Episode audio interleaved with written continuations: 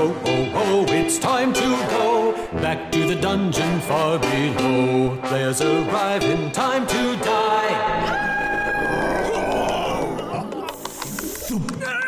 Man, I love to watch them cry. Grab some dice, grab some fun. Join the teachers in the dungeon. Hello, everybody, and welcome to Teachers in the Dungeon. I am Tom Gross, one of your hosts here in the dungeon. Joining me is the other half of the party, Dan Ream. Dan, what's new? How are you doing today? I am doing just fine. You always ask me, and I should have something ready to say. I never do. All right. Well, one of these days, I'll give you a heads up that it's coming. Then I'm going to ask you what's new. So we'll go that route. All right. Awesome. Well, we're so glad, everybody, that you've joined us today. We thank you so much for supporting us and sending us that feedback. We've been getting quite a bit of feedback from all of you. We'll recap some of that in another show soon. But I want to bring on a very special guest from the TTRPG, there we go, in education community. Joining us tonight is Michael Lowe. And Michael, we are happy to have you with us today. Thank you so much. I'm excited to be here. Any chance to nerd out about games with teachers? I mean, nerd out about games in general, but with teachers, that's like a double win. I couldn't agree more. So, Michael, tell us a little bit about your background in education and how you became involved in role-playing games or playing games in the classroom. Yeah. I don't know. I have this, I guess this is the movie scene moment from early in my public education career. I've been teaching more than 2 decades, got my master's in secondary ed and all that good stuff. Been writing curriculum, designing it, doing curriculum development for schools. And near the beginning of my public school classroom experience, I was on the south side of Chicago and I was running some activity in class and I whipped out, I actually think it was percentile dice. I think I rolled 2d10. And a bunch of kids in the front row went, "Are those Dungeons and Dragons dice?" And I was like, "Well, technically they're," and I was like, "Well, no, yeah, okay, fine, yeah, sure. You know, you can use them to play any game, but yes, they're nerd dice. I'm old school nerd." And the next kid next to him looks up and goes, "Can you teach us?" And I looked down and I remember having this weird, sort of like split screen disjunction where I'm like, when I was your age, nobody would have said that out loud. You would have gotten stuffed into a locker, my friend. Something has changed. And ever since I've been playing, and I think a lot of teachers have had this experience, you end up running after school games for kids. You end up finding all the wonderful kids who are into stories and, into the nerdiness of it. And they come to your room. My last classroom before we moved to LA, I was in East San Jose. My buddy was the photography teacher right next door. His last name also happened to be Lowe. And we had regular magic sessions during lunch and it became known. And we attracted from the campus just the entire cohort of kids who were into that sort of thing. So it was great. And then, if you ask me about how I got into using it to teach, that's sort of the second leg of the journey, I guess. Do you want me to go there? I just didn't want to keep talking. I was like, absolutely. Let's go. Yeah, go for it. I love that.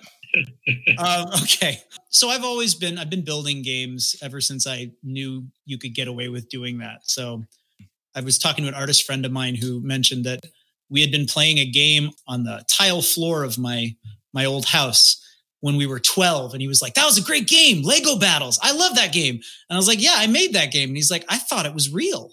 And I was like, "It was real. How dare you?" But I have that nerdy urge to always break it apart, figure out what makes it work, change it, make it mine, make it do a different thing. It's a very teacher thing, right? I often think that gaming informed my curriculum development skills, and my curriculum development skills have recursively refined how I approach game design. So come the pandemic, I had a local crew of kids who were gaming with my son. It was a bunch of 8 to 10-year-olds. And we had a wonderful homebrew system that worked great in the house. And then the pandemic hit and I had to take it online. And immediately I knew that what we had been doing wouldn't work. So I sort of picked up Fifth Ed and said, okay, I'll run something from here. And very quickly realized that Fifth Ed, in terms of my own values, was not what I wanted to play with 8 to 10-year-olds. It was a sort of a question of what the goal was. Everything centered around combat and violence, and the game we'd been playing centered around community, friendship, creative problem solving, critical thinking, misunderstandings were the source of a lot of our drama. And so very quickly, I decided I had to build something new. And I did. I had the fortune to fall in with a crew of amazing designers, Mo Popler, Tomer Gurantz, Christian Yetter, Jay. They're all amazing. They're at Story Games Glendale, and they were doing an online makers meetup. And I picked up a few different tools from them and started building. And I ended up with something that works on Google Slides, which very quickly became centered around writing. So now I teach 6-week classes, sometimes during camp, during like breaks, I'll teach a full 1-week class. And I have about 8 different games. They're all brilliantly laid out in Google Slides, which is just such a trick, because it lets you have professional grade layout with so little effort if you know the right sites. The rules are all self-contained within the slideshow, but the cool part is it's actively inviting kids to build games. So they can bring in illustrations from anywhere on the web for inspiration. And the way they build their characters in my system is through story. So every game begins where everyone has written on whatever prompts they chose from the last session. We read them aloud, we celebrate, and then ultimately what we do is we figure out how they work together, edit them a little, talk about, we sometimes create grammar slides for particular problems, talk about diction, tone, dialogue, characterization, all that good stuff. And then they get story points based on that to build their characters and allow them more agency in the plot. And the cool part is, you know, if somebody bails 1 week, you know, they'll take up a collection plate, you know, and the kids will be like, I'll kick you one this time, but you got to hit me back next time. And very often if, you know, things get really dramatic, kids are always quick to be like, I'm going to put 3 down, get a reroll on that. I'm not letting this happen this way. I don't know, like last session, we just had a brilliant MetaHuman Heroes game where the kids ended up, one kid spent 5 story points straight out to say that his tinker genius character could build a double-decker spaceship food truck that they could fly to deal with the space dragon issue over Tokyo, which was loads of fun. So anyway, the thing that was brilliant about all this is I realized that games effectively answered a lot of the problems and the issues that teachers attempt to address with everything they do. School's kind of a badly designed game. We've rigged it so that the points seem very abstract, subjective, not objective, and meaningless to kids. They're mostly fueled by pure attention and pure celebration, but we've abstracted to the point where that's not happening. You don't get cheered when you get an A.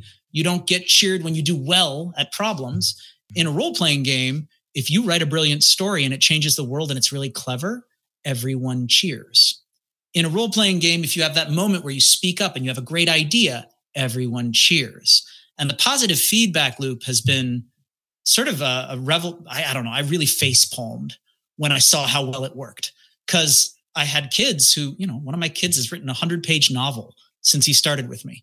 And it's all connecting all the different stories. And he's also exploring all these different genres. You know, he'll write one story from the perspective of a cat owned by one of the characters. He'll do another story that's an exchange of texts between two characters, or an email chain of emails that have been left in the inbox of a character with amnesia.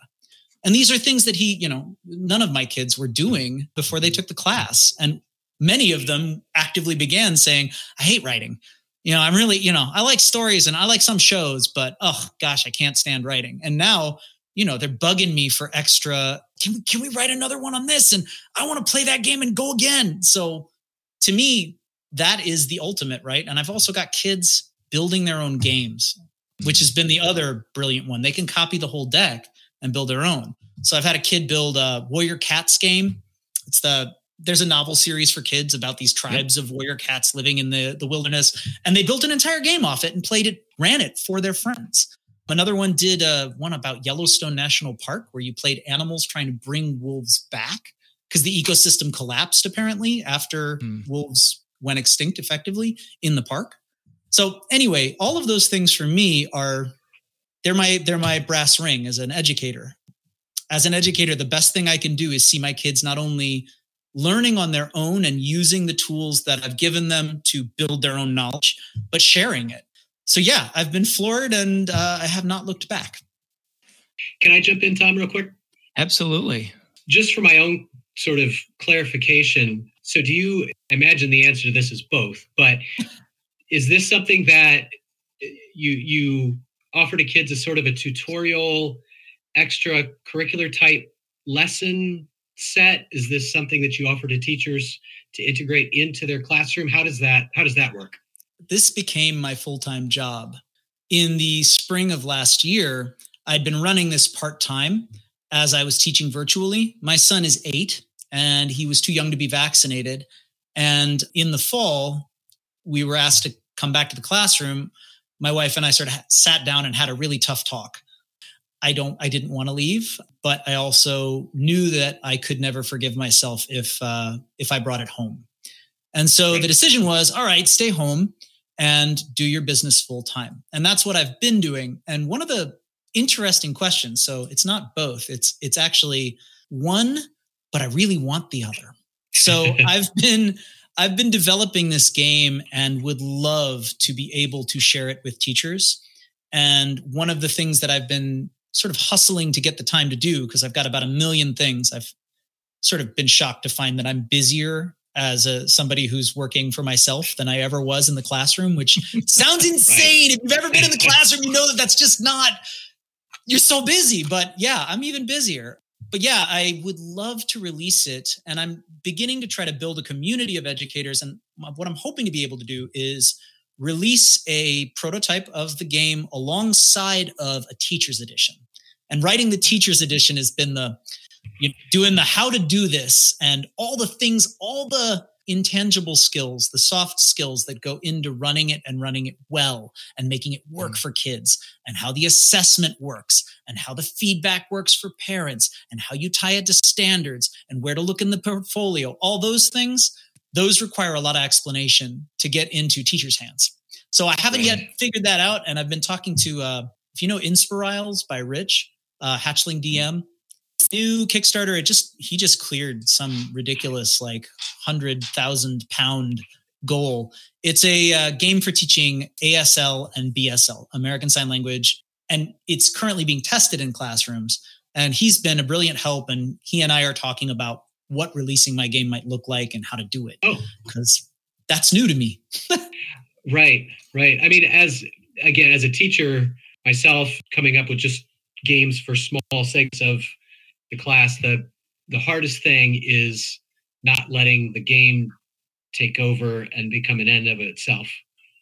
And I found that particularly in social studies that I've got content for high school kids that I definitely want to get across. Mm-hmm. If I'm not careful, we've forgotten the content. We're just playing the game. It's interesting because it's funny. I think a lot of teachers feel that tension, right? There's an idea that content and standards can't be hit within the context of a really involved and deep narrative structure game, right? My experience has actually weirdly been the opposite. My kids get into conversations about suspension of disbelief with each other.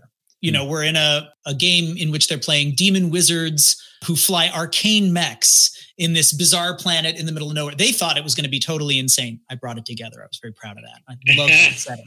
They created this game and we built it together. Whole slideshow's theirs, populated entirely by like Gundams and Evangelion. It's fun.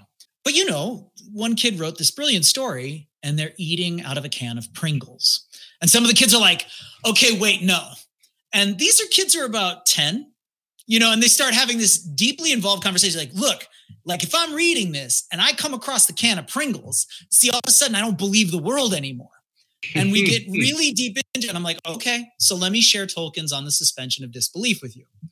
And we ended up having that as curriculum and content that kids who are, middle school age and younger were deeply engaged with. I think the key has to do with design and figuring out how to balance it. And that's been something I've been working with and struggling through.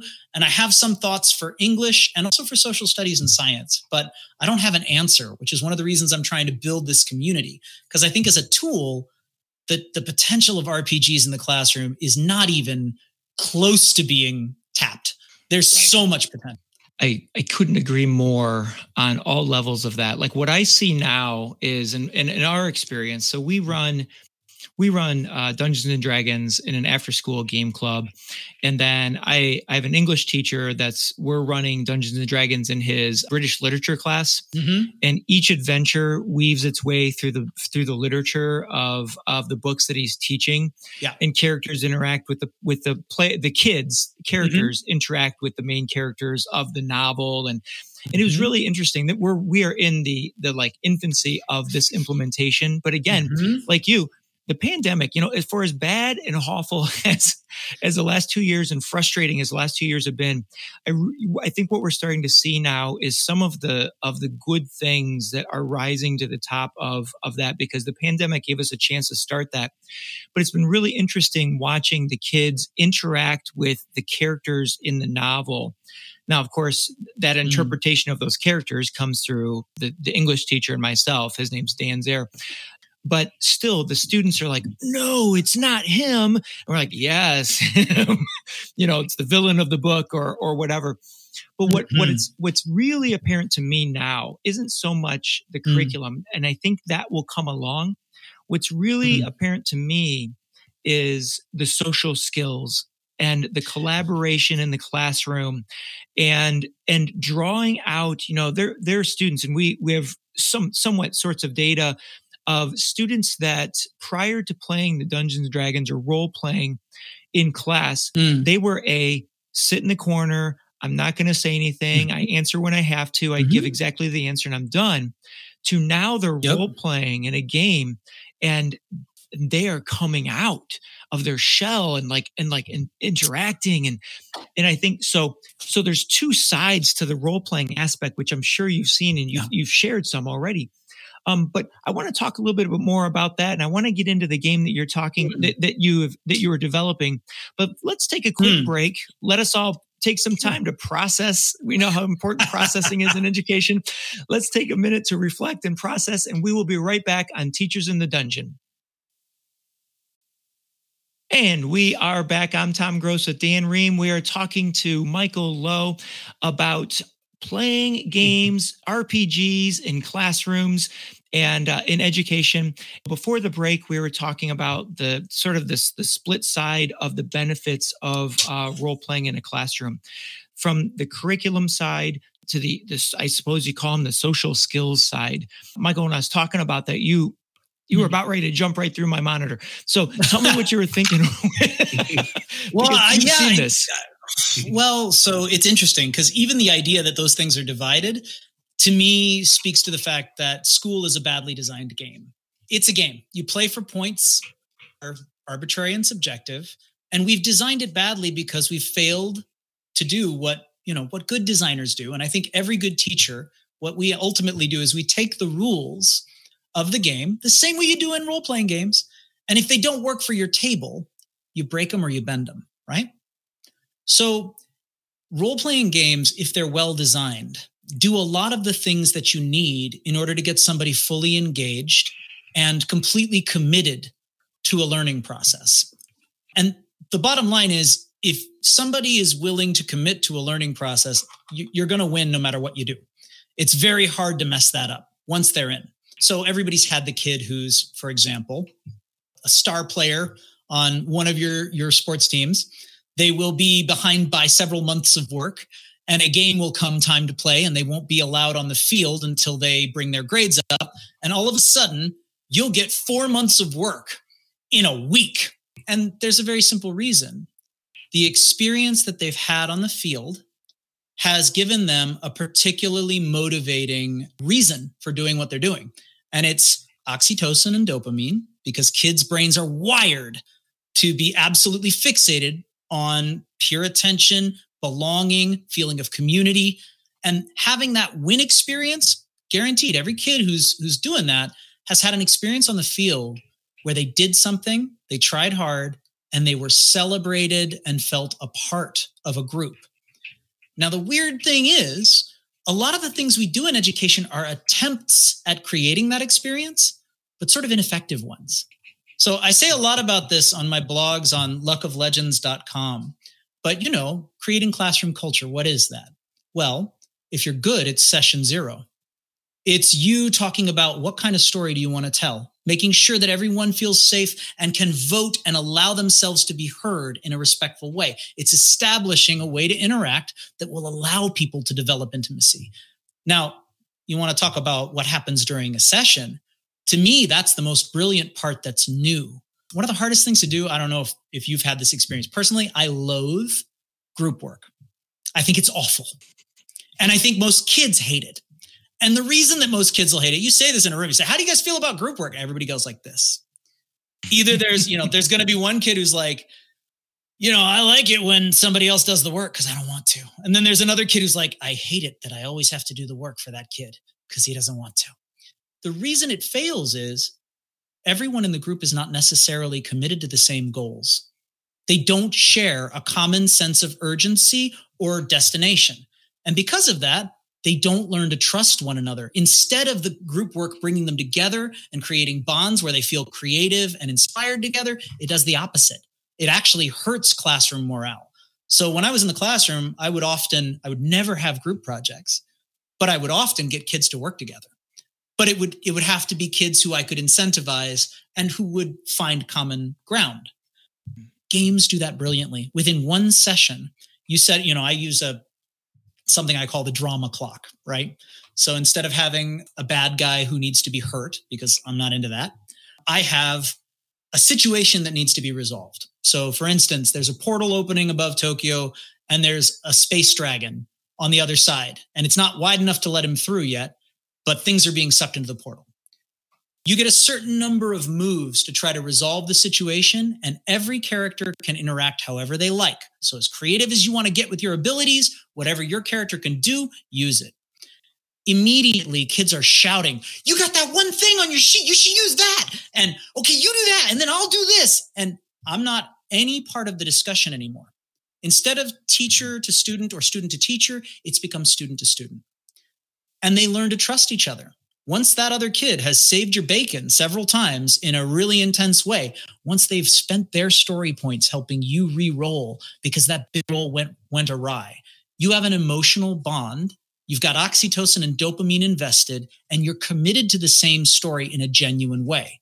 Once you got that, you can take those kids anywhere. They'll learn anything in the process of doing that together.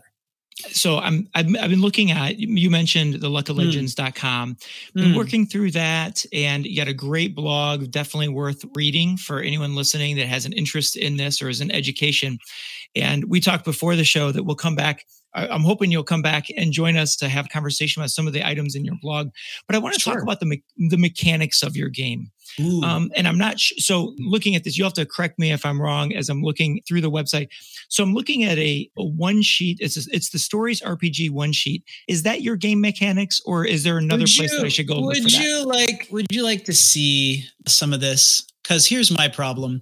The game that I use to teach is not a game that I've been able to release because it's not fully illustrated.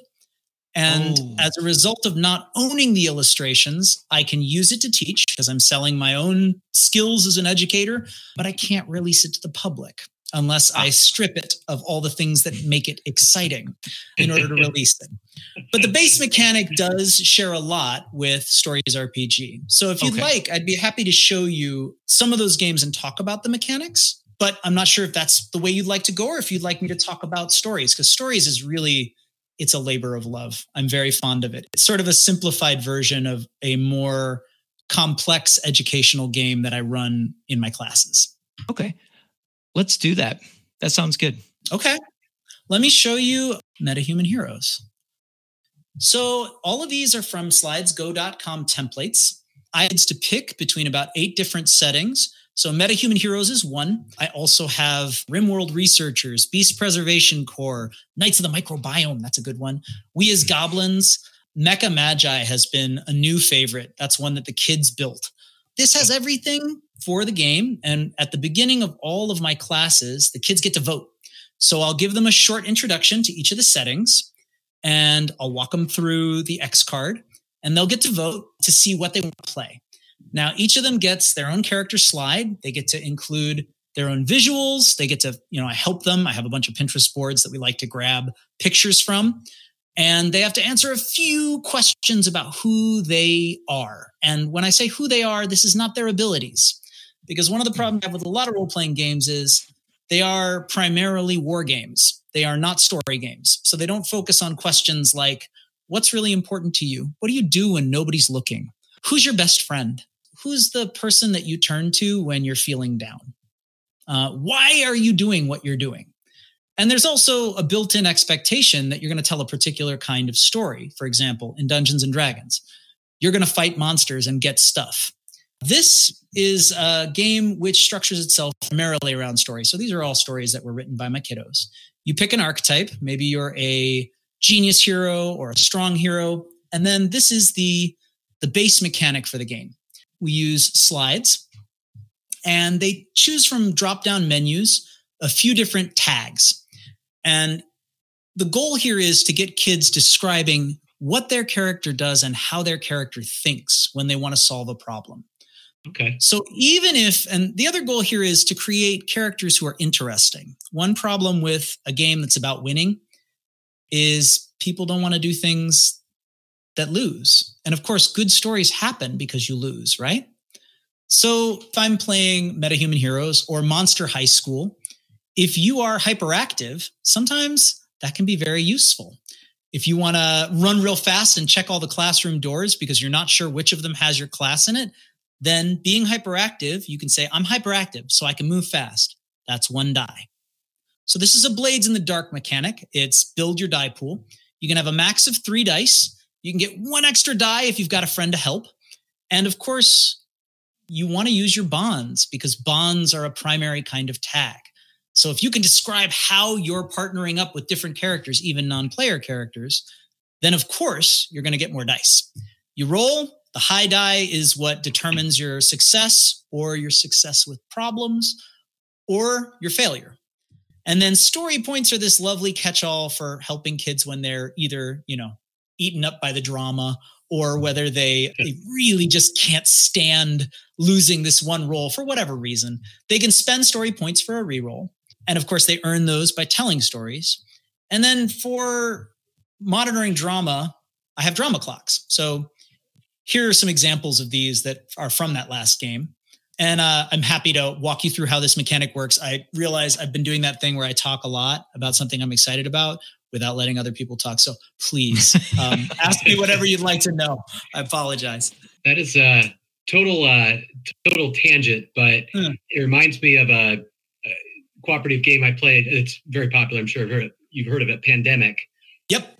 Where people have to work together to try to accomplish some goal. And yep. And I see that in a lot of this, which I thought, the first time I saw Pandemic, that was the first time I'd ever seen a cooperative game, which I just thought was genius. The Europeans have been cleverer than us by far in terms of design. We were over here going, yeah, but I have to hurt people and win, and I want to fight, and there have to be losers and blood. And the Europeans are going, we got a lot of problems. Maybe if we work together, we could solve some.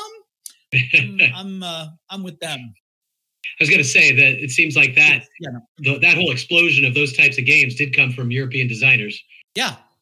My goal in role-playing games is simply to give kids drama. I always tell them one of the first things we talk about is how drama it's good for stories. So perfect characters are boring. When we started playing, you always have some kids who come in and I call them, they make characters who I call Cuisinarts. They have no personality. They're sort of defined by abilities only. They're kitchen implements, right? And part of teaching story is teaching three-dimensionality, right? And an embrace of difference, an embrace of diversity, an embrace of complex identity, and the idea that things that might be awkward might actually be wonderful. So I just ended a Monster High School game, and these kids played an absolute band of misfits. They're freshmen at a Monster High School for Magic Teens, and every one of them chose as their drive something kind of dark. One of them had crippling shyness. Another one was terrified. Another one had anger management issues.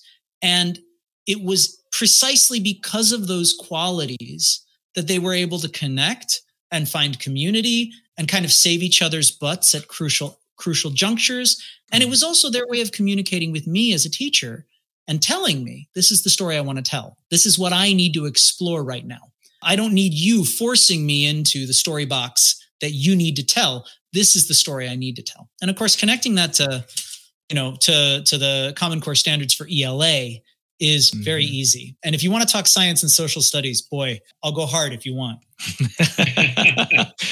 Well, you know, something you said made me think about one of the things I love about role-playing games, and that is, and I've heard several people talk about this on different podcasts about role-playing games, is that role-playing games really creates a safe space for kids, for teens, and even for us as adults, where we can socially try some things out that would not be safe in real life. But I've created a character that maybe has these ideas or these concepts, or even just sort of, I don't know, identities that we wouldn't want to try out in public. But boy, role playing it is a different sort of thing, and gives us that experience to see, how do other characters react to this? What do other people have to say about it? How do I respond to things like that? And so a lot of what you're talking about there really plays into that with your, I love the concept of drama. You know, instead of calling it combat or, you know, creating combat, or instead of conflict, it's drama. That's language that kids can really understand. Yeah. Well, and, you know, it's interesting when you say it can create a safe space. It can, but it's a lot like a classroom, right? And I think, again, to talk about school as a badly designed game, one of the problems starts with terminology, right? So you're talking about the importance of using a word like drama as opposed to combat or death, right? Which is very loaded. Some kids have experienced it. Safety tools is, by the way, being slowly replaced as a term by calibration tools, because the fact is nobody can make any space absolutely safe for anyone. And there is real risk and danger involved in being emotionally vulnerable in a story game. And so one of the things I love about the story game as an approach to teaching is, in teaching, we're given the wrong vocabulary. I cannot count the number of times somebody has asked me, what's your approach to behavior management? And my reply was, I don't train dogs. And they look at me kind of in a surprised way. And I say, that's the language that you use to train animals. I build relationships. I don't manage behavior. But those are the words we're taught, right? It comes even in the way we've been cultured into speaking about growth and measurements of academic skill. Data. What do your data say? Technically, if you talk to any data scientist, they will laugh out loud if you say that, because they'll say data can't tell you anything. Everything is in the analysis. And if you don't know what the real meaning of the numbers you're measuring is, they have literally negative impact on your understanding, because they substitute for a profound and deep understanding of what's actually happening in a situation. So what I love about games is they reframe it. If you approach the table as a storyteller, I'm thinking first, how do I engage kids? Not how do I force this content down their throats? Not how do I make sure they don't do anything I don't want them to do, but rather, how do I get them fully into the story? And how do I make sure that the story is approachable and safe for all of them, so that everybody feels like they have an active part of that story? That is creating real classroom culture in a very visceral, completely honest way that I think really great teachers do. But, you know, we all have been kind of designing our own games in our little black boxes. And boy, howdy, wouldn't it be nice to have some shared language and do a little bit of vocab change and maybe mental shift? So I like what it does to me as a teacher. I like the way it frames my approach to my students and the learning process. I think this is a good place to take another break. What do you think, Dan? I'm so sorry. You keep asking me good questions, man. This is wonderful. So let's take a quick break. This is Teachers in the Dungeon. We'll be right back. That wraps up today's session. So thank you for listening to Teachers in the Dungeon. We appreciate you and your feedback. Until the next time we see you in the dungeon, we hope you roll high on those saving throws. If you enjoyed the show and want to hear what happens in the adventure, subscribe to the podcast. Have questions, thoughts, or ideas? Check the show notes for our website and our contact information. This podcast is not affiliated or endorsed by Wizards of the Coast, Hasbro, or any other third-party Dungeons & Dragons entity. Teachers in the Dungeon is intended for entertainment and informational purposes only. All names and sounds and any other related items are properties of their respective trademarks and or copyright holders in the US or abroad. The official Dungeons & Dragons website can be found at www.dnd.wizards.com.